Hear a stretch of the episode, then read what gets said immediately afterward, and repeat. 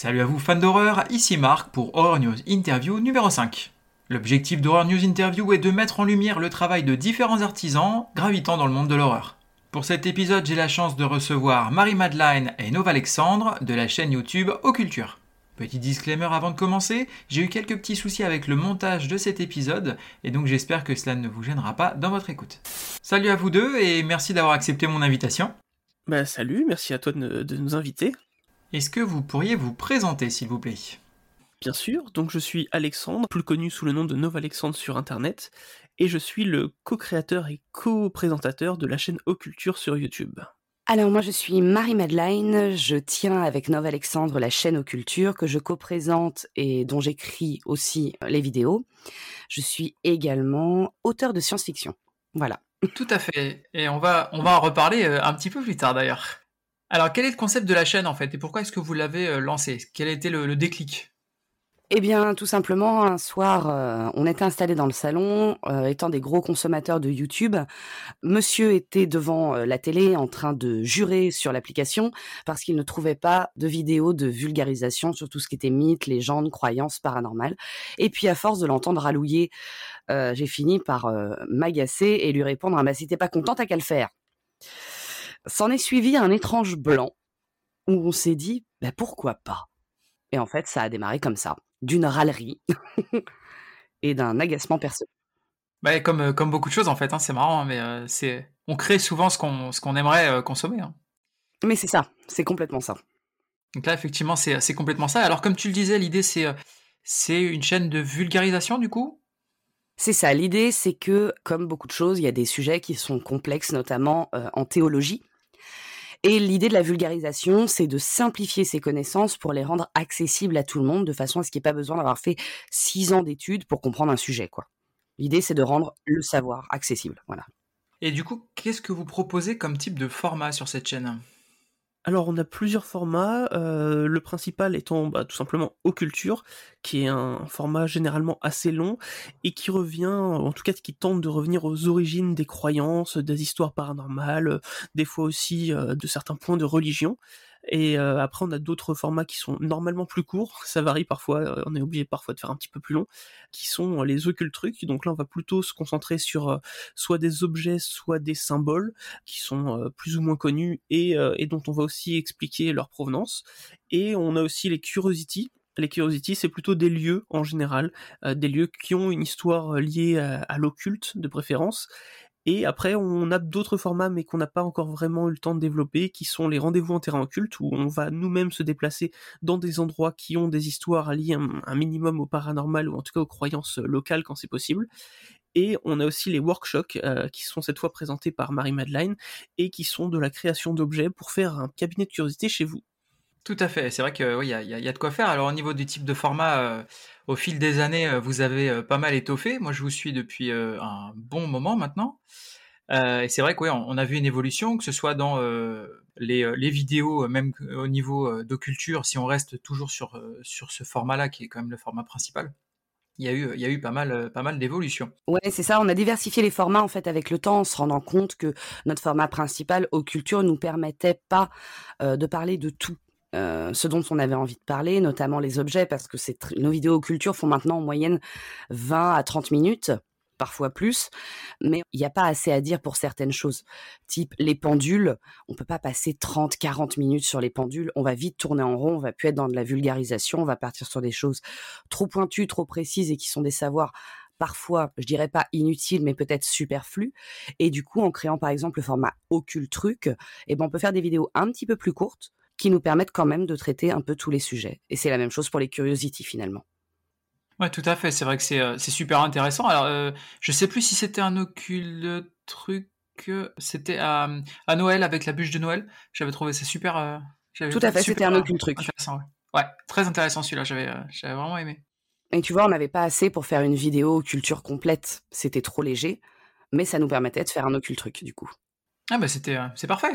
Et euh, du coup moi c'est vrai qu'à la base j'avais suivi euh, la chaîne justement parce que je trouvais que la, la qualité en fait de ce que vous proposiez, bah ça allait beaucoup plus loin en fait que ce qu'on voyait sur les autres chaînes. C'est gentil. enfin, clairement, on, allait de, comment, des premières représentations avec effectivement tout le folklore, les diverses façons de, de, voir le sujet en question, euh, mmh. Et puis à la fin, on allait même jusqu'à euh, les endroits où on pouvait les, euh, les, voir dans la pop culture, etc. L'impact en fait que ça a eu à travers l'histoire et sur notre société un peu actuelle. Donc c'est vraiment vraiment cool quoi. C'est du gros boulot quoi. C'était ça en fait l'idée de base, c'était de prendre quelque chose, de le décortiquer tout entier, d'en extraire, de gratter la peau pour arriver aux muscles, pour arriver aux nerfs, pour arriver aux os finalement du sujet quoi. C'est un peu une dissection quand on fait nos recherches pour une vidéo. Voilà. Euh, du coup, combien de, temps en moyenne ça prend la création d'une vidéo? Alors, j'imagine que euh, un occulture, un occult truc ou, même un curiosity, c'est pas du tout le, même temps de préparation. Absolument, et euh, même pour un, occulture tout simplement, bah, parfois c'est pas les mêmes temps de préparation, ça va vraiment varier en fonction des sujets. Dans le meilleur des cas, ça nous prend globalement un mois à partir du début des recherches jusqu'à la diffusion. Dans le pire des cas, et c'est déjà arrivé, ça nous prend jusqu'à trois mois pour écrire l'épisode et, le sortir, le tourner. Et, parfois, donc c'est un peu long. C'est pour ça qu'on a créé des formats un peu plus courts qui nous permettent de sortir un peu plus de vidéos et qui, ceux-là, en général, nous prennent deux semaines à, fabriquer. Ouais, donc même sur des formats plus courts, tu es déjà sur deux semaines entre la préparation, euh, la recherche euh, d'informations et puis tout ce qui est évidemment tournage, post-prod, etc. Quoi. C'est ça, mais ça c'est un, un, peu le truc qu'on s'est imposé nous, c'est d'essayer de pas faire les choses à moitié quoi. Bah, comme je dis toujours, hein, quitte à faire les choses, autant les faire bien, quoi. C'est ça. Et du coup, euh, est-ce que tu peux nous détailler un petit peu les, étapes quand, vous préparez vous une vidéo? Parce que tu me disais que vous aviez à cœur effectivement euh, la, qualité euh, de, ce que vous proposez. Donc comment est-ce que vous préparez tout ça? Alors une fois qu'on a choisi notre sujet, euh, on va se lancer dans, les recherches. Alors généralement ça commence par internet, euh, c'est souvent le plus simple, sauf si on sait qu'on a un livre sur le sujet, dans ce cas on commencera plutôt par le livre, mais on va dire que globalement on commence par internet. Euh, via internet on va trouver des informations, parfois qu'on connaissait et parfois qu'on ne connaissait pas. Dans ce cas-là on va étoffer un petit peu, c'est-à-dire que soit on va trouver d'autres sites un peu plus sérieux, potentiellement avec des recherches universitaires, pourquoi pas. Et si dans ces recherches-là, on n'a pas ce qu'il nous faut, on va aller chercher dans les livres. Donc parfois, bah, ça va être des choses qu'on a déjà. Euh, parfois, il va falloir qu'on se déplace en bibliothèque. Parfois, il va falloir qu'on commande parce que le livre est un peu compliqué à trouver. Et, euh, et dans de rares cas, même si on, on, essaye un maximum de le faire, bah, on contacte des personnes qui ont déjà travaillé sur le sujet. Euh, quand on voit qu'il y a un nom, un nom de professeur par exemple qui ressort, ou un universitaire qui a déjà traité le sujet, bah, on va pas hésiter. Enfin, on va tenter de de l'appeler, de le contacter pour avoir euh, un point de vue global sur la chose, même si on part pas du principe qu'il a toutes les réponses. Ensuite bah, vient l'étape de, l'écriture, donc là bah, on va rassembler toutes les informations euh, qu'on a pu trouver, et du coup, après, une fois qu'on a fait ça, on écrit l'épisode. Donc euh, c'est soit Marie-Madeleine, soit moi qui écrivons un épisode. Euh, ensuite, l'autre va relire, lui dire bah ça, je l'aurais pas écrit comme ça, ou euh, là ça manque d'informations, ou là il y en a trop, c'est un peu hors sujet. donc là, on va on va s'aider mutuellement dans, dans l'écriture. Et puis après, bah tournage, et puis montage, et puis diffusion. Et une fois que c'est diffusé, bah il faut vite passer à autre chose parce que parce que YouTube n'attend pas. Et eh oui, il faut nourrir le monstre. Exact. Et comment est-ce que vous les choisissez les sujets du coup? Eh bien écoute, euh, au départ on est parti avec une liste bien établie. Et puis au fur et à mesure de nos recherches, eh ben, on croise d'autres noms, d'autres événements, d'autres personnages. Et à chaque fois, la liste s'allonge et j'ai l'impression que plus on fait de vidéos, plus on a de vidéos à faire. Et après, en fait, en fonction du temps qu'on a disponible ce mois-ci, en fonction de comment on peut gérer notre temps de travail, eh bien, on choisit des sujets qui vont nous prendre, on le sait, plus ou moins de temps. En général, ça se passe bien, le sujet prend le temps de prévu. Parfois, ça capote et on se retrouve avec un sujet qui nous demande beaucoup plus de travail que prévu, mais ça, c'est un peu la loterie, quoi. Ouais, ouais, c'est évident. Au fur et à mesure que tu, que tu cherches, effectivement, des fois, tu vas tomber sur, sur des, mines, des mines d'infos. C'est euh, exactement ça. C'est exactement ça. Et puis une question en amène une autre, qui va en amener une autre, qui va en amener une autre. Par exemple, il y a des sujets qu'on n'a pas encore traités parce que pour pouvoir traiter celui-là, il faut qu'on en traite deux autres avant pour que ce soit compréhensible. Sauf que les deux autres avant vont nous demander un temps fou, donc pour l'instant ils sont un peu en stand-by pour qu'on puisse traiter le troisième. quoi. C'est un petit peu les vases communicants si tu veux. Oui, tout à fait. Bah, l'idée c'est effectivement de, préparer le terrain et euh, d'amener euh, ensuite euh, la présentation de, ce qui suivra. c'est logique. C'est exactement ça. C'est pour ça par exemple qu'on n'a toujours pas fait la vidéo sur, sur Satan parce qu'il faut d'abord qu'on traite Lucifer. Et il faut d'abord qu'on traite toute cette partie-là, sauf que ça, ça va nous demander, je sais pas, trois mois de travail à mon avis. Donc c'est pas gérable là tout de suite maintenant. Ouais, non, effectivement, c'est. Bah oui, ça, ça dépend de, de votre emploi du temps personnel et professionnel. Évidemment, il faut, faut réussir à tout, à tout marier. C'est ça. Et où est-ce que vous trouvez un petit peu toutes ces infos là du coup? Eh bien un petit peu partout où on peut. Très, sommairement, on commence d'abord par une bonne vieille recherche Google. Tout bateau. Et puis après, on regarde un peu. Le bon exemple en général, c'est de regarder la page Wikipédia anglaise et on voit la longueur de la page. Si la page est courte, on sait qu'on va devoir fouiller un peu plus, euh, mais que ça va être un sujet facile à traiter. Si la page est très très longue, on sait qu'on part sur une très très grosse vidéo. À partir de là, quand on s'est fait une petite idée globale du sujet, là on va partir dans des recherches un peu plus poussées. On va chercher effectivement sur Internet, on va aller chercher sur des sites de musées, des sites d'offices de tourisme, on va aller chercher en bibliothèque. Quand on a de la chance, on arrive à accéder à des archives, ce qui est pas facile parce que du coup, nous, on n'a pas euh, de diplôme de professeur ni d'étudiant en fait universitaire et du coup, il y a plein de choses auxquelles on n'a pas légalement accès et c'est un peu compliqué. Donc parfois, heureusement, on a la gentillesse et la sympathie de quelques archivistes, euh, de quelques bibliothécaires, de quelques conservateurs qui ont la gentillesse de nous transmettre des informations, qui connaissent un peu notre travail. Les gardiens du temple. Et c'est exactement ça, parce que en France, malheureusement, tout le monde ne peut pas accéder à toutes les archives. Voilà. Contrairement aux États-Unis où c'est beaucoup plus facile d'accéder à quelque chose, en France c'est extrêmement, euh, il y a un côté privilégié, un côté euh, salon VIP un petit peu dans la recherche et dans les études.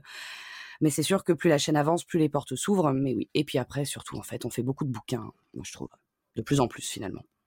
Et puis surtout, on essaye de croiser nos sources. Voilà, on croise nos sources parce que deux sources, c'est jamais suffisant pour établir quelque chose, surtout dans ce domaine-là. Euh, on a besoin de croiser un maximum de sources. Et quand on retrouve une information similaire chez plusieurs auteurs, à plusieurs époques, de plusieurs sources, là, on se dit, OK, ça, on prend. Ouais, effectivement, et puis toutes ces infos-là, toutes ces, euh, toutes ces sources, en fait, vous les citez à chaque fois dans les vidéos, alors que ce soit pendant la vidéo ou à la fin dans les, euh, dans les crédits. En fait, nos sources sont toujours toutes en description.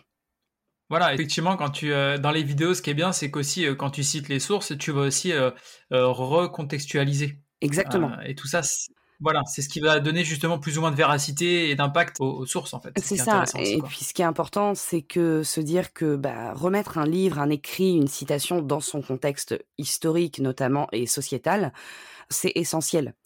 Parce que c'est sûr que si aujourd'hui, par exemple, euh, une nouvelle religion émergeait, elle n'aurait pas du tout les mêmes bases qu'une religion qui a, par exemple, 2000 ans. Parce que la situation économique, la situation sociale et la situation tout simplement euh, de vie politique ne seraient pas la même. Ouais, c'est clair. Les bases, les bases, le socle en fait. Hein, sont, Tout à fait, mais c'est exactement ça. Je, peux te donner un exemple comme ça, pourquoi c'est très important de contextualiser les choses. J'ai un, un ami que je connais qui est bouddhiste et qui est notamment aumônier. Et cet aumônier bouddhiste euh, m'avait dit un jour, pour me faire réfléchir en fait sur euh, les modifications des religions, il m'avait dit, est-ce que tu sais pourquoi est-ce que dans les temples bouddhistes au Japon, tout est très sobre, euh, très foncé, il y a presque rien, et pourquoi dans les temples bouddhistes au Tibet, il y a des dorures dans tous les sens, des drapeaux partout, de la couleur. J'avais dit, j'en sais rien du tout. Et il m'avait répondu, mais c'est très simple, parce que au Tibet, à aux altitudes où ils sont, rien ne pousse. Si tu mets un homme euh, à se recueillir dans sa religion face à un mur tout gris comme tout ce qu'il voit tous les jours, il va devenir fou. Et si tu mets un temple bourré de choses qui brillent au Japon dans un endroit qui est déjà très verdoyant, il n'arrivera pas à se concentrer. C'est logique.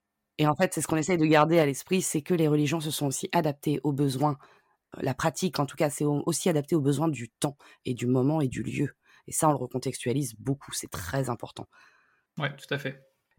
C'est vrai que moi j'ai été euh, super impressionné quand j'ai découvert notamment euh, la vidéo que vous avez faite sur les procès euh, des sorcières de Salem, parce que vous y développez, oui je sais, vous y développez notamment la, théorie, enfin une théorie qui est vraiment super intéressante. Alors si ça intéresse des gens, bah, je, je, les invite à aller directement voir la vidéo. mais alors, vu que tu pleures un peu à l'évocation de cette vidéo, j'imagine, mais Qu'est-ce que ça représente en fait la vidéo pour vous? Est-ce qu'il y a eu des, retombées euh, suite à cette vidéo et... Cette vidéo d'abord ça a été un trauma personnel parce que tu vois je le disais tout à l'heure parfois c'est la loterie on pense qu'un sujet va aller vite et en fait il nous prend beaucoup plus de temps. Et ben c'est exactement ce qui s'est passé avec Salem. On s'attendait à quelque chose de basique parce que tout le monde l'avait déjà fait sur internet tout le monde avait déjà fait ce cas euh, mais il fallait bien qu'on y passe aussi à notre tour pour faire euh, notre vision de la chose et comment la présenter et en fait, en farfouillant, euh, il y a des années maintenant, j'ai réussi à obtenir une grosse partie des archives euh, du Massachusetts, et notamment les archives judiciaires. Et bon, bah, je les ai lues par acquis de conscience, et là, j'ai commencé à sentir qu'il y avait un truc, euh, comment dire, qui pue.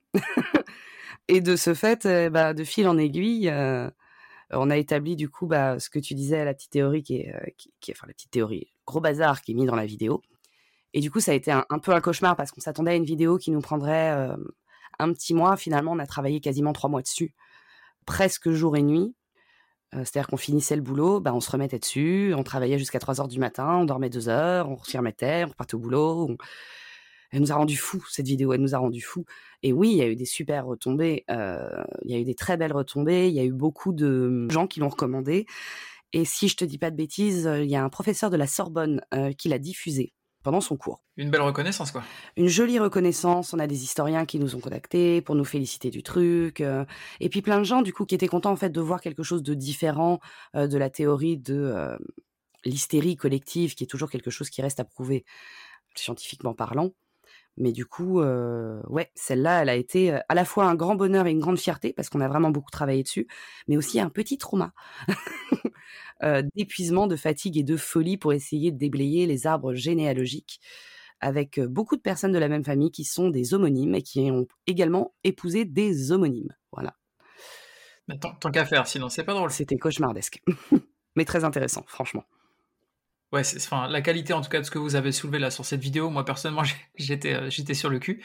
Je la trouve vraiment, enfin, c'est, top. Et en plus, ça fait plaisir de voir qu'il y a encore des gens qui savent faire un travail qu'on va dire, alors c'est un terme qui a perdu un peu de son sens, mais un peu journalistique quelque part. Non, ça n'a pas perdu son sens, je vois très bien ce que tu veux dire.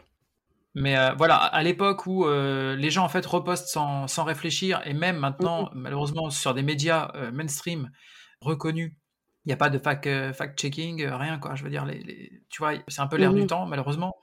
Et donc voilà, là, quand, quand tu vois un travail comme ça, bah ouais, c'est voilà, c'est super quoi. Ça fait plaisir en tout cas. Ouais, elle nous a cramé notre ordinateur quand même à l'époque. Euh. L'ordi a surchauffé en fait euh, sur l'arbre généalogique justement. D'accord. C'était, c'était sa dernière vidéo. Après, il, a dit adieu. Le chant du cygne. Clairement, c'était ça. Euh, du coup, est-ce que la, chaîne vous rapporte de l'argent ou pas? Oui, elle nous rapporte de l'argent. Alors c'est pas la chaîne en elle-même, c'est pas énorme, mais mais oui, elle nous rapporte de l'argent. Et comment ça, comment ça fonctionne en fait? Parce que je, je vois qu'effectivement, alors d'ailleurs, euh, un petit message euh, sur euh, les sponsors que vous avez à chaque fois, quel que soit le type de sponsor, vous faites toujours des petites intros qui sont toujours super quali. Ou on, se contente pas en fait de dire bah juste prenez ce produit il est super. Non, il y a toujours une mise en scène il y a toujours c'est c'est drôle c'est voilà. Donc c'est très très sympa. On retrouve certains personnages d'ailleurs qu'on ne voit qu'à cette occasion et euh, oui, c'est ça. Je tenais à passer, euh, à passer euh, ce, petit mot. Mais oui, effectivement, j'imagine qu'il y a tout, tout ce jeu qu'on voit souvent sur YouTube des, des annonceurs, des, sponsors, et puis après, peut-être d'autres, d'autres façons de, de rentabiliser. oui, bah alors voilà, il y a le, le, classique, hein, en effet, l'argent qui vient de YouTube, généré par les publicités, qui sont souvent d'ailleurs décriées maintenant que YouTube se permet parfois de, de choisir lui-même le nombre de pubs qu'il met sur une vidéo. Donc ça c'est un petit peu compliqué, mais on va dire que l'argent principalement vient de là. Ensuite, effectivement, comme tu le disais, on a maintenant on a des sponsors et pareil, bah, pour les sponsors, nous on s'est imposé le fait de faire quelque chose de quali, que les gens ne s'ennuient pas pendant qu'on présente euh, la, la, sponsor, et en effet qui est même un univers, hein, il y a voilà, comme tu disais aussi, il y a des, il y a des personnages maintenant dans, dans le lore des sponsors, euh, et ça c'est euh, ça pour le coup nous on peut remercier le joueur du grenier parce que c'est c'est cette équipe là qui nous a vraiment inspiré de faire en fait de la sponsor quali et drôle pour justement ne pas ennuyer le viewer en fait, tout simplement. Et après, effectivement, faut pas l'oublier, il y a quand même une partie qui vient de des abonnements, en fait des abonnements que ce soit sur euh, sur YouTube ou euh, très récemment sur Twitch qui voilà c'est de l'argent que les, gens nous donnent euh, pour nous remercier pour être euh, membres de la chaîne en l'occurrence. Et euh, en contrepartie bah il y a des, cadeaux. Donc c'est soit des avant-premières soit il y a des t-shirts aussi quand, la personne donne beaucoup. Et tout ça bah avec tout ça on arrive quand même à dégager au minimum un salaire. Alors malheureusement on est deux sur la chaîne mais au moins avec tout ça on arrive à dégager un salaire.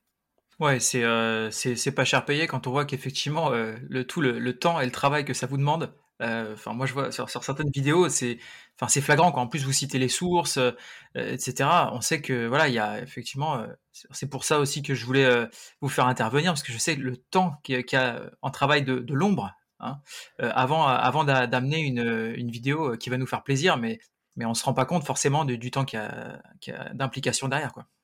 Ouais, mais bon, après, c'est malheureusement c'est le jeu. On sait très bien que, euh, que YouTube est plus une plateforme de divertissement que d'apprentissage. Et, euh, et, même si on essaye, nous, de, de mettre un petit peu d'humour dans nos vidéos, euh, on reste quand même une, une chaîne de vulgarisation, donc forcément un tout petit peu d'éducation. Et, et, oui, le, le travail accompli n'est pas forcément à la hauteur de ce qu'on espère être rémunéré, mais c'est comme ça, et puis on verra, on verra où cela nous mène, hein, tout simplement. C'est le jeu. Oui, oui, c'est sûr. Après, euh, c'est vrai que euh, il y, a un phénomène, j'ai l'impression, euh, ces derniers temps, j'entends pas mal moi de youtubeurs qui, parlent d'une baisse de la fréquentation sur YouTube, notamment dû bah, à l'essor de TikTok. Qu'est-ce que t'en penses, toi? Eh ben nous on l'a ressenti, euh, nous on a vraiment ressenti euh, cette baisse de fréquentation. Euh, bah d'ailleurs ça a été un petit peu notre vidéo de rentrée pour annoncer que bah voilà on va se laisser une année pour voir comment comment se passent encore les, les choses sur YouTube. Est-ce qu'on est encore assez assez légitime sur cette plateforme pour pour vraiment dégager de l'argent tout ça? Oui alors il y a l'essor de TikTok, c'est sûr que ça a pris beaucoup de gens même si YouTube essaie de, de concurrencer en faisant des shorts mais Bon, voilà, hein, c'est pas c'est pas non plus euh, grandiose, surtout que le, format est bloqué à une minute, donc forcément, un niveau création, euh, c'est pas ça. Euh, mais il n'y a pas que TikTok, hein. faut, faut, aussi, faut aussi voir l'essor de Twitch en parallèle qui, qui prend beaucoup de temps et c'est vrai que le format live commence à, à plus plaire aux gens. En tout cas, la, période fait que les gens sont plus attirés par le live que par que les vidéos programmées en fait. Ouais, d'ailleurs, c'est vrai que on, le voit. Euh, alors, vous, vous avez réagi par rapport à ça parce que vous proposez, enfin, en tout cas, j'ai l'impression de plus en plus de live avec euh, les euh, Marie Mad Live et puis avec les, toi, les, les parties de, jeux vidéo avec avec le public et qui, qui vont influer sur sur les, décisions que tu vas prendre sur dans les jeux. Tout à fait. C'est aussi eux qui peuvent voter justement sur le, sur le type de jeu que tu vas choisir, etc. Donc ça, c'est vraiment, c'est vraiment cool justement cette interactivité. Je pense que le public aime ça, quoi on pense et puis on espère. Après, euh, voilà, c'est pas euh, encore une fois nous pour l'instant, on est dans une situation euh, familiale qui fait qu'on peut pas faire des lives en continu. mais oui, forcément, de ce qu'on voit et de ce qu'on analyse d'internet, c'est sûr qu'on se dirige plutôt vers du live dès qu'on pourra. même si pour l'instant on se concentre sur nos vidéos, mais oui, c'est sûr que l'interaction, le direct, l'échange via chat, c'est voilà, on sent que les gens ça et on espère que le peu de live qu'on propose, parce que pour l'instant on est à un live par semaine, euh, que le peu de live qu'on propose plaît aux gens qui nous suivent. Quoi. Ok. Alors, comment gagner en visibilité avec l'algorithme YouTube d'après vous? Alors, euh, d'après nous, l'algorithme YouTube est, ce qu'il est, et malheureusement, on n'a pas euh, tous les secrets. Mais aujourd'hui, c'est sûr que si on veut, euh, faire plaisir à l'algorithme, faut plutôt sortir des vidéos de divertissement, donc des choses un peu drôles où, où, les personnes se mettent dans des situations cocasses, et surtout faire des shorts. Voilà, parce que en ce moment, au moment où on enregistre en tout cas cette interview, l'algorithme met beaucoup, beaucoup, beaucoup en avant les shorts. Oui, bah, c'est ce qu'on c'est ce qu'on disait effectivement en, euh, en, réaction en fait à, tout, au format euh, TikTok et euh, effectivement les formats courts comme ça qui, qui explosent un peu ces derniers temps quoi. C'est ça, même pour concurrencer Instagram qui lui-même essaye de concurrencer TikTok. Et donc bah, YouTube tente de récupérer ses, ses, créateurs sur sa plateforme avec un peu de difficulté, mais, mais il tente. Quel conseil est-ce que vous donneriez à quelqu'un qui veut se lancer sur YouTube? Ouh, j'en aurais plein, plein, plein, plein, plein. Alors ça va faire vieux machin de dire ça, hein, mais d'avoir déjà un concept bien établi qui pourra bouger un petit peu avec le temps. Mais je pense qu'aujourd'hui, les chaînes fourre-tout, ça ne marche plus. Ça ne marche plus. Les gens, quand ils arrivent sur YouTube, YouTube est vieux maintenant. Hein, ils s'attendent à trouver quelque chose de précis. moi, je conseille aussi d'être déjà équipé, à arriver avec un micro très pourri et une caméra de mauvaise qualité. Sur YouTube, ça passait encore il y a dix ans ça, ne passe plus aujourd'hui. Ça ne passe plus aujourd'hui. Les gens s'attendent à avoir une jolie qualité de vidéo et une jolie qualité de son. Et malheureusement, quand c'est pas le cas, bah, ça ne marche pas. Après, le conseil le plus important de tous, c'est de s'amuser. Vraiment. Faut se faire plaisir, en fait. Si on s'amuse pas dans ce genre de truc, on devient vite zinzin, ça devient vite une corvée et c'est pas bon et c'est pas sain, quoi. Euh, YouTube reste, je dirais pas un ring de combat, ce serait très exagéré, mais ça reste une plateforme où il n'y a pas toujours de la bienveillance. Il y en a beaucoup, euh, nous, on a la chance d'avoir une communauté qui est quand même hyper cool, hyper douce, hyper tolérante. Un vrai petit bonheur. Mais malgré tout, on, prend très régulièrement des remarques extrêmement violentes, des choses extrêmement dures. Donc moi, je conseille d'avoir déjà le cœur bien accroché et puis de s'amuser parce que sinon, tout ce qu'il y a de mauvais sur YouTube peut prendre le dessus sur le plaisir. Et c'est là que ça devient plus du tout bon pour le moral, pour la santé, pour, et pour la créativité d'ailleurs. Oui, bah clairement, il faut pas que ce soit une, contrainte. Hein. C'est toujours pareil, surtout quand tu es créateur de contenu bon, de manière générale, avant que tu arrives à en, retirer euh, vraiment des, bénéfices euh, substantiels, il mmh. va te falloir euh, pas mal de boulot. Donc, si en plus, dès le début, c'est c'est rébarbatif, ça sert à rien. C'est ça. Et puis, ce que je conseille aussi personnellement, c'est, si tu veux, de, de créer son propre univers les chaînes qui sont des copies de chaînes qui sont des copies de chaînes, il y en a trop. Ça ne marche plus, ça s'éteint avoir sa propre personnalité, son propre concept. Bien sûr, il y a des recettes qui marchent, qui ont fait leurs preuves, mais si on peut créer son propre truc, on a encore plus de chances que ça marche. Voilà. mais c'est ce que vous avez euh, super bien réussi à faire parce que on voit que ce soit les personnages que vous avez créés pour euh, euh, pour les sponsors. Ah oui. ou, ou les, les, petits les petits gimmicks et tout ce qui était bah, notamment voilà avec des petits personnages bah, comme Pénélope ou ce genre de choses Exactement. Euh, ça, c'est vraiment votre univers, en fait. Donc, c'est aussi, je pense, avec ça que les gens euh, matchent et se reconnaissent et, adhèrent, en fait. Ouais, mais tu vois, il y a des choses, il y, a ça, effectivement. Et puis, je pense que aussi, ce qui a créé notre univers, c'est notre décor. Parce qu'un gros cabinet de curiosité comme ça, sur YouTube, il n'y avait pas. Euh, de ce que je sache, on était les premiers. Et surtout, dans tout ce qui était mythe, croyances, paranormal, etc. Mais un décor lumineux. On a eu beaucoup de remarques au début, notamment d'autres youtubeurs qui, euh, sans mauvaises intentions, euh, nous disaient baissez la lumière, mettez des bougies, faites quelque chose d'un peu plus creepy. C'était pas du tout notre envie, c'était pas du tout notre concept, vu que l'idée de la chaîne, c'est de mettre en lumière les choses qui sont cachées, les choses qui sont tenues un peu secrètes, euh, dont on ne parle que dans l'ombre ou doucement, et du coup avoir une chaîne en lumière, c'était important pour nous. Je pense que la chaîne a beaucoup pris le côté identité aussi de notre décor. C'est quelque chose qui a joué, qui était représentatif. Après, euh, je dis ça, mais on est des vieux, hein, nous, sur YouTube, en soi. Euh, on met encore un générique. ça ne se fait plus. Enfin, si, ça se fait encore, mais chez les YouTubeurs euh, qui sont sur YouTube depuis 8-9 ans, je pense. Ouais, voilà, confirmé, ouais, c'est sûr. On va, on va pas dire vieux, on va dire confirmé, voilà. Les anciens, les sages. Exactement. Les premiers. Alors, du coup, depuis le temps que vous êtes sur YouTube, justement, est-ce qu'il y a encore un invité ou un, partenariat dont vous rêvez? Oh là, il y a une liste. Il y a une liste. Il y a une liste parce qu'en fait, quand on demande à quelqu'un de nous faire euh, un caméo euh, ou de faire un, un feat, on veut qu'il y ait un sens. On veut pas inviter quelqu'un pour inviter quelqu'un. On veut que sa chaîne soit en rapport avec le sujet qu'on traite. Sauf que vu qu'on a quelque part un sujet niche, qui s'avère être finalement peut-être un peu moins un sujet de niche que ce qu'on pensait, ben, il faut trouver un sujet qui correspond aux invités. Tu vois, par exemple, j'adorerais, moi, qu'on fasse un feat avec euh, Jurassic Cédric, avec Saiplay. Notre rêve, bien sûr, c'est l'équipe du, l'équipe joueur du grenier. On a déjà eu la chance d'avoir en voix off dans les émis euh, Seb du grenier et Sorina. Mais euh, j'ai encore une liste longue comme le bras. Hein. C'est vrai que les émis nous a permis de d'alléger un peu la liste parce qu'on a eu beaucoup beaucoup de monde sur les voix mais dans la liste est encore longue. Actuellement, ouais, Jurassic Cédric, mais Jurassic Cédric, on sait sur quelle vidéo on voudrait qu'il soit là, mais elle n'est pas pour tout de suite parce que c'est une vidéo qui va là nous demander, je pense, sans rire, il y aura deux vidéos à la suite et ce sera au moins six mois de travail. Donc ouais, mais l'équipe genre du grenier, ouais, ça ferait plaisir. clairement, ils, nous ont inspiré euh, sur le fait de, donner un maximum de choses et justement, bah, comme on disait sur les sponsors, euh, de, toujours euh, essayer de divertir les, personnes qui regardent. Donc forcément, vu que c'est une source d'inspiration, on a envie de travailler avec eux. Maintenant, on discute pas forcément tout le temps avec eux, mais on a des interactions parfois. Donc c'est pas dit qu'un jour on, puisse pas trouver un, terrain d'entente sur sur une vidéo, que ce soit de leur côté ou, ou d'une autre. Et après, en termes de créateurs, bah Malheureusement, on va dire qu'il y a beaucoup de gens qu'on suivait, parce que forcément, on, suit le, YouTube Game depuis un peu plus de 10 ans maintenant. Il y a beaucoup de créateurs qui ont disparu euh, de YouTube et avec qui on aurait aimé travailler. Mais sinon, euh, à l'heure actuelle, ouais, l'équipe de joueurs du grenier, euh, je pense que c'est vraiment eux qui, seraient le, le goal si on devait, si on devait faire un truc avant de s'arrêter, quoi. Ok. Alors, on va rester du coup sur ces influences et, tout ça. Et très souvent, ça passe par euh, bah, la consommation de, films, de séries. On le voit notamment avec, euh, dans vos vidéos quelques extraits de Camelot, de, pas mal de, choses qui vont, voilà, qui font partie de la, la, pop culture maintenant, clairement.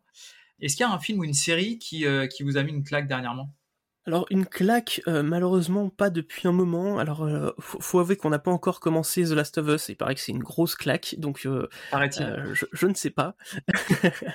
Mais sinon, en termes de série, il y en a une qui a été qui a été un gros gros kiff ces derniers temps. C'est Anthologie macabre qui est dispo sur Netflix. c'est plusieurs histoires d'horreur version japonais et c'est vraiment vraiment très cool. C'est le, en plus le top c'est qu'il n'y a pas forcément de suite logique, c'est vraiment que des petites histoires racontées. Bah c'est une anthologie hein, comme comme le nom l'indique. Et ça c'était vraiment top à regarder. Après de là à dire que c'était une claque peut-être pas, mais euh, mais dernièrement c'est ça qui nous a le plus euh, plu. Oui, effectivement, euh, c'est l'adaptation du travail, enfin de certaines nouvelles en tout cas de du mangaka Junji Ito. Absolument. Vous connaissiez le, un peu le, son travail avant ou? On connaissait un petit peu l'univers sans s'être penché euh, plus que ça dessus, parce que forcément, en, étant dans le milieu un peu euh, paranormal, creepy et, horreur, euh, on tombe un moment ou un autre dessus. Mais on s'était jamais vraiment plongé dans son dans son univers. Et là, on va dire que Netflix nous a un petit peu forcé, sans, sans non plus nous mettre la tête dedans en mode regardez, regardez. Non, non, pas du tout. Hein. C'est, euh, c'est juste que ça s'est proposé à nous et du coup on a plongé avec euh, bonheur dedans et, euh, et donc maintenant on suit un peu plus le travail du monsieur. Ouais, c'est vrai que ben, moi c'est pareil. Ça, ça m'a permis de, découvrir son travail. Je, je, connaissais mais je m'étais jamais penché dessus. Donc là, bah du coup j'ai commencé à attaquer un petit peu un de ses recueils là, les, chefs-d'œuvre un petit peu de, ce qu'il a proposé et c'est super intéressant. Moi j'avais adoré l'épisode des ballons oui, bah pareil, euh, pareil, on a adoré. Celui-là, il est, euh, enfin, ouais, il, y a un côté inéluctable en fait dans ce qui se passe, et c'est vrai qu'il est, il est, vraiment bien foutu, je trouve. C'est ça, il te renvoie euh, à la mort que tu peux pas, que tu peux pas esquiver en fait, hein, tout simplement. C'est, c'est, le, le, but final et on est tous pareils. Bon, là, c'est de façon, on va dire glauque et poétique à la fois, mais, mais l'idée générale, c'est que de toute façon, on va tous mourir, quoi. Et c'est bien le point commun à tous les êtres vivants. C'est vrai. Et toi, Matt, je sais que tu fais souvent les Marie Mad Live, en l'occurrence, où tu en, discutes justement un petit peu de tout ça? Où je taille un peu des shorts à des trucs, surtout. Je suis très mauvais public, moi. Je, fais partie de ces gens qui sont casse-pieds, tu sais? Euh, oui, enfin, en même temps, par les temps qui courent, c'est pas plus mal. Hein. Tu sais que de, plutôt que de se faire abreuver par euh, les, les, euh, les, les, propositions, justement, les algorithmes, etc. Mmh. C'est vrai. voilà. Hein. Alors, dernièrement, je ne sais pas ce qui m'a mis. Après, ça dépend ce que tu entends par dernièrement je ne jure que par une seule série. pour moi, c'est quelques, enfin ces dernières années, mais maintenant ça fait quelques temps qu'elle est sortie. C'est The Hunting of Hill House. Oui, je sais. Tu la regardes régulièrement. Je le, je le vois sur les réseaux. Ah, c'est ma série doudou. ah ouais, non mais enfin, je comprends parce que je l'ai regardée aussi plusieurs fois et elle est, elle est extraordinaire cette série. C'est une merveille. C'est une série avec la qualité d'un film qui s'avère être plus une histoire d'amour qu'une histoire de fantôme c'est un, vrai petit bijou. Après, dernièrement, plus récemment, j'ai bien aimé The Pale Blue Eyes. De là à dire que ça m'a mis une claque, sans doute pas. Mais j'ai trouvé ça pas mal du tout, ouais.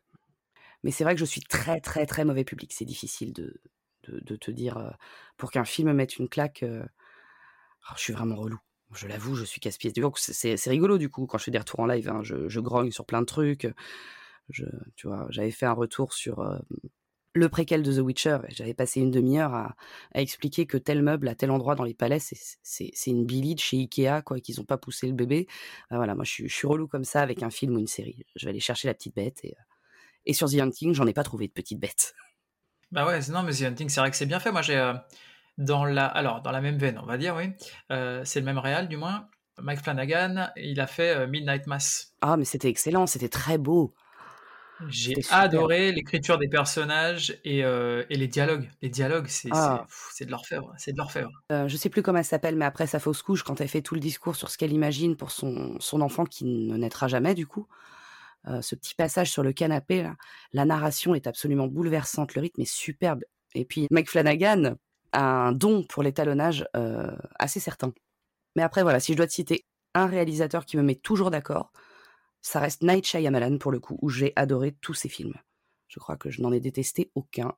Et ils font tous partie de mon top en fait. D'accord. Alors personnellement, en tout cas, Night Shyamalan, c'est vrai que c'est... Pour moi, il est capable du pire comme du meilleur. Il y a vraiment des films où je suis sorti de là en me disant mais qu'est-ce que je viens de voir? Pardon. littéralement, littéralement. Hein, je, je me suis bon, d'accord. Et d'un autre côté, euh, tu vois, il y en a certains où je me suis dit, ça, c'était génial, quoi. Ton préféré? Je dirais la jeune fille de l'eau. Ah, c'est le même que moi. Ah, c'est le plus beau de Et tous. une poésie, ce film euh, extraordinaire. C'est un il est drôle, il est émouvant, il est t'as des moments de stress aussi. Il y a une super belle critique d'ailleurs aux critiques de cinéma dedans qui est absolument délicieuse à regarder. Mais rien que la scène d'introduction, euh, les, cinq premières minutes là où il essaye d'écraser une bestiole dans le fond du placard, avec le jeu de caméra, euh, ouais non, c'est génial. Bah, je suis, je suis d'accord avec toi, c'est le meilleur de, pour moi c'est le meilleur qu'il ait réalisé pour l'instant. Ce qui est très drôle d'ailleurs parce que euh, de manière générale, quand tu parles de de ce réalisateur aux gens c'est un film que tu n'entends jamais en fait. Ils le sortent jamais ce film-là. Oui. Mais il a fait, il a fait des, des, critiques absolument. En fait, il a été massacré ce film justement par la critique cinématographique, alors qu'il a eu un immense succès auprès du public. Mais du coup, il a été très peu diffusé. Et les gens en général, ils te parlent de Sixième Sens ou de Signe. C'est ça. C'est ça. Qui sont de vrais petits bijoux, hein, on va pas dire. Non, non, mais, c'est sûr que c'est des bons films. C'est plus taillé pour euh, pour la masse sans que ce soit péjoratif, hein. sans que ce soit péjoratif, mais c'est plus mainstream, c'est sûr que là, c'est on est plus sur un espèce de, conte, un petit peu comme. Euh c'est complètement ça, t'as raison, c'est un vrai conte de fées moderne en fait. Ah bah c'est complètement un conte. Quand tu vois les personnages, euh, c'est que ça quoi. Celui qui fait de la musculation que sur un bras ou des trucs comme ça, enfin, c'est des personnages, c'est des personnages de conte complètement. Tout est complètement irréel et puis. Euh, celle qui vit avec sa mère, justement, qui lui raconte le conte par petits bouts, elle est, elle est quand même extraordinaire l'homme qui n'a aucun secret. Enfin, tout est délirant et tout est, tout est magique en fait. C'est ça. C'est très très beau. C'est un vrai petit bijou de poésie ce, ce film. Ok, et toi Nova, est-ce que tu aurais euh, un jeu vidéo à recommander? Parce que bah, comme je le disais, tu fais pas mal de, de live justement euh, de, de, gaming. Euh. Ouais, bah là récemment j'ai joué à The Dark Picture Anthology euh, The Devil in Me, donc le dernier opus, qui était vraiment bien. Euh, il paraît qu'il va y avoir des suites à ça, donc euh, j'ai, hâte d'essayer. Mais si je dois recommander un jeu, là tout de suite, c'est Alice Madness Return, qui est maintenant un petit peu vieux, mais la suite arrive très bientôt. En tout cas, le créateur American McGee est en train de teaser l'arrivée prochaine du troisième opus de Alice au, monde des cauchemars, hein, clairement. Et, euh, et, je pense que si euh, c'est pas forcément on peut on peut jouer aux deux jeux qui sont sortis actuellement indépendamment hein, puisque moi j'ai même commencé par le 2 avant d'essayer le 1 mais je pense que ce jeu là en tout cas est un vrai bijou. Moi je l'adore encore aujourd'hui. Et vu que le 3 arrive bientôt je pense que c'est le bon moment de se replonger dedans. Ouais c'est vrai que je l'avais découvert moi euh, sur euh, l'offre alors moi je suis sur Xbox et je l'avais découvert parce qu'il était justement dans les jeux tu sais qui sont dans les dans les panels là dans le, le Game Pass et, euh, et, du coup, je, je l'avais découvert parce que ça fait des années qu'on m'en parlait. Et effectivement, l'univers est vraiment, euh, vraiment cool. C'est, euh, c'est fun. En même temps, c'est effectivement très, très dark, creepy. voilà, c'est vraiment, vraiment sympa. Ouais, ouais. C'est, c'est vraiment l'un des jeux que j'aime le plus. Alors, Mad, toi, t'es, es autrice d'une trilogie littéraire, le troisième hémisphère. C'est ça. Pour l'instant, trilogie. Pour l'instant. Saga en devenir. Hmm, d'accord, d'accord. des infos, c'est intéressant. Est-ce qu'il il y a des, des projets de livres pour Occulture eh ben écoute, c'est une excellente question. C'est quelque chose auquel on réfléchit depuis un paquet de temps maintenant. Euh, on a quelques maisons d'édition qui nous ont déjà contactés pour pouvoir justement faire un, livre euh, aux cultures. Euh, c'est toujours en réflexion parce qu'en fait, on ne veut pas. Alors beaucoup nous ont dit, beaucoup de maisons d'édition nous ont dit, mais c'est pas grave, vous faites des résumés de vos vidéos, on fait tout ça dans un livre et ça ira. Ouais, mais non, on marche pas comme ça, on n'a pas envie de bâcler le travail d'une, et puis de deux, on voit pas bien l'intérêt de remettre dans un livre ce qu'on a déjà fait en vidéo. Si on doit faire un livre, il faut que ce soit quelque chose d'un petit peu exclusif. C'est ce qu'on voudrait faire. On voudrait quelque chose de nouveau, pas quelque chose qu'on a déjà fait. On aurait l'impression de, si tu veux, de créer euh, quelque chose qui est un petit peu euh, vu, vu, vu et revu. Mais à côté de ça, euh, on n'arrive pas à trouver une autre idée de livre pour l'instant. Donc ça, c'est une idée qui nous trotte dans la tête, mais qui est en stand-by. Euh, on a travaillé sur un jeu de société aux cultures, par contre. Ah, ça, ça nous chiffonne depuis un moment. Une sorte de, de trivial poursuite, en gros. Ok. Voilà. Un trivial poursuite avec des questions, euh, effectivement, paranormales, mythes, croyances, théologie, et où il faudrait traverser les neuf cercles de l'enfer pour pouvoir y accéder, quoi. Écoute, c'est, euh, enfin, en tout cas, là, comme ça sur le papier, ça a l'air, ça a l'air cool, ouais, c'est clair. Un petit truc rigolo que tu sors à l'apéro, tranquille avec les copains. Mais voilà, c'est pareil, tout ça, ça demande un temps énorme. Et pour l'instant, le temps, c'est ce qui nous manque le plus en fait. C'est pas la motivation, c'est pas l'envie, c'est le temps. J'ai l'impression qu'on court après le temps toute la journée. Je, connais ça. Ah, tu connais. Merci. c'est le, le, drame de ma vie, il y a, a que 24 heures dans une journée. Mais c'est ça, c'est ça, et t'en peux plus. Tu dis, mais j'ai envie de faire tellement de choses, mais les heures elles passent tellement vite. C'est ça. Puis il faut que je dorme aussi, sinon je vais mourir. C'est vrai, bah oui, les études ont prouvé que. Quelles sont vos ambitions pour l'avenir du coup? Waouh, ça c'est la question. Euh, c'est la question à un million. C'est la question sérieuse. c'est la question sérieuse. Bah, autour de la chaîne, j'aimerais que la chaîne continue de survivre. C'est vrai que pour l'instant, euh, on est un peu dans la survie, dans le sens où euh, on s'est mis à faire des sponsors cette année enfin l'année dernière, du coup, ça, ça, ça change un petit peu parce qu'en fait, pour pouvoir tenir le rythme qu'on a actuellement, maintenant qu'on est devenu parent, c'est un petit peu compliqué parce que Nova Alexandre a son métier, moi j'ai le mien, parce qu'en plus d'être auteur, je suis aussi assistante de santé vétérinaire. Et du coup, pour l'instant, avec la chaîne, on ne se verse qu'un salaire. Le souci, c'est qu'on est deux dessus. Donc, il va falloir qu'on arrive euh, soit à maintenir ce truc-là, soit à l'augmenter un petit peu pour que la chaîne continue de survivre. Parce que malgré tout, c'est du temps qu'on prend sur notre autre travail et du coup, c'est des sous qui tombent en moins et on est comme tout le monde, on a besoin de payer les courses. Euh, donc le projet, ce serait d'abord d'arriver à faire tenir encore la chaîne une année de plus. Ça, ce serait super. C'est le premier projet, ambitieux, mais euh, je pense qu'on peut y arriver. Le projet suivant, ce serait de sortir, réussir euh, du coup à terminer moi mon bouquin suivant cette année, d'ici la fin de l'année et puis continuer à s'amuser sur YouTube en fait. Continuer à kiffer. Mmh, ouais, c'est ça surtout. Hein. Ça, c'est important, ce que tu disais tout à l'heure. Ouais. ouais, vraiment. Je pense que c'est à peu près tout. Euh, en termes d'actualité euh, pour Oculture en ce moment? Eh ben écoute, euh, pas mal de vidéos en écriture. Une qui me, sur laquelle je suis moi depuis deux mois, parce qu'en fait on alterne sur l'écriture chacun son tour. Qui est une vidéo qui nous a beaucoup été demandée. Je peux pas spoil mais elle nous a beaucoup été demandée et ça me demande pas mal de, boulot de recherche et d'archives auxquelles j'ai du mal à obtenir les autorisations. Donc c'est un peu la croix et la bannière, mais voilà. D'accord, ça marche. Alors, où est-ce qu'on peut vous retrouver? Eh ben un peu partout, hein, parce qu'il n'y a, y a pas le choix, il faut, il faut être un peu présent partout, donc bah, principalement sur YouTube, en parallèle sur Twitch, même si nos lives sont diffusés sur YouTube et Twitch. sinon, on est présent sur Twitter, Instagram, Facebook et Mastodon. Voilà, donc on est vraiment un petit peu partout. Et on a, oui, si on a un compte TikTok qu'on tient pas régulièrement malheureusement, mais on a un compte TikTok. ok, ça marche. Bon, de toute façon, moi je vais partager les liens euh, dans la description de l'épisode. Et donc, on va terminer avec les questions rapid fire. Donc, c'est les petites questions. Je vais te poser une question en disant, voilà, est-ce que tu es plutôt A ou plutôt B? Et donc, l'idée, voilà, c'est d'essayer de répondre assez rapidement. Ok. Ok, c'est parti. Alors, plutôt série ou film? Plutôt film. Série. Plutôt famille Adams ou famille Warren? Famille Adams. famille Adams. le cri du cœur. Petit malin. Ah oui, oh bah je, je, prépare, tu sais. je suis en embuscade. C'est sorti comme un réflexe. Euh, plutôt cinéma ou home cinéma? Plutôt home cinéma. Home cinéma. Plutôt Alien ou Aliens, le retour? Alien. Euh, aliens. Ah, le côté, euh, le côté actionneur de, de Monsieur Cameron, d'accord. Plutôt VO ou VF Plutôt VF. Ah mon dieu Plutôt Annabelle ou Chucky? Ah, Chucky hmm, Bonne question. mon amour de jeunesse me dit Chucky. Ah, on est d'accord. Euh, plutôt gore ou horreur psychologique? Horreur psychologique. Plutôt psychologique. Et enfin, attention, celle-là elle est difficile. Plutôt Alain Chabat ou Alexandre Astier? Alexandre Astier Pardon pour les films d'Alain Chabat, mais Alexandre Astier Alexandre Astier.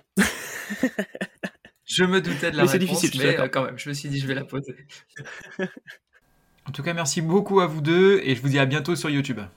Merci à vous d'avoir écouté cette émission. Je vous invite à suivre aussi bien les invités que moi-même sur les réseaux sociaux. Je vous signale également que je suis maintenant sur YouTube, donc n'hésitez pas à aller faire un petit tour, ajouter des likes, vous abonner, et bien sûr sur toutes les plateformes de podcast, à me laisser un avis ainsi qu'une note pour aider le podcast à gagner en visibilité. Il ne me reste plus qu'à vous souhaiter bonne semaine et bon frisson.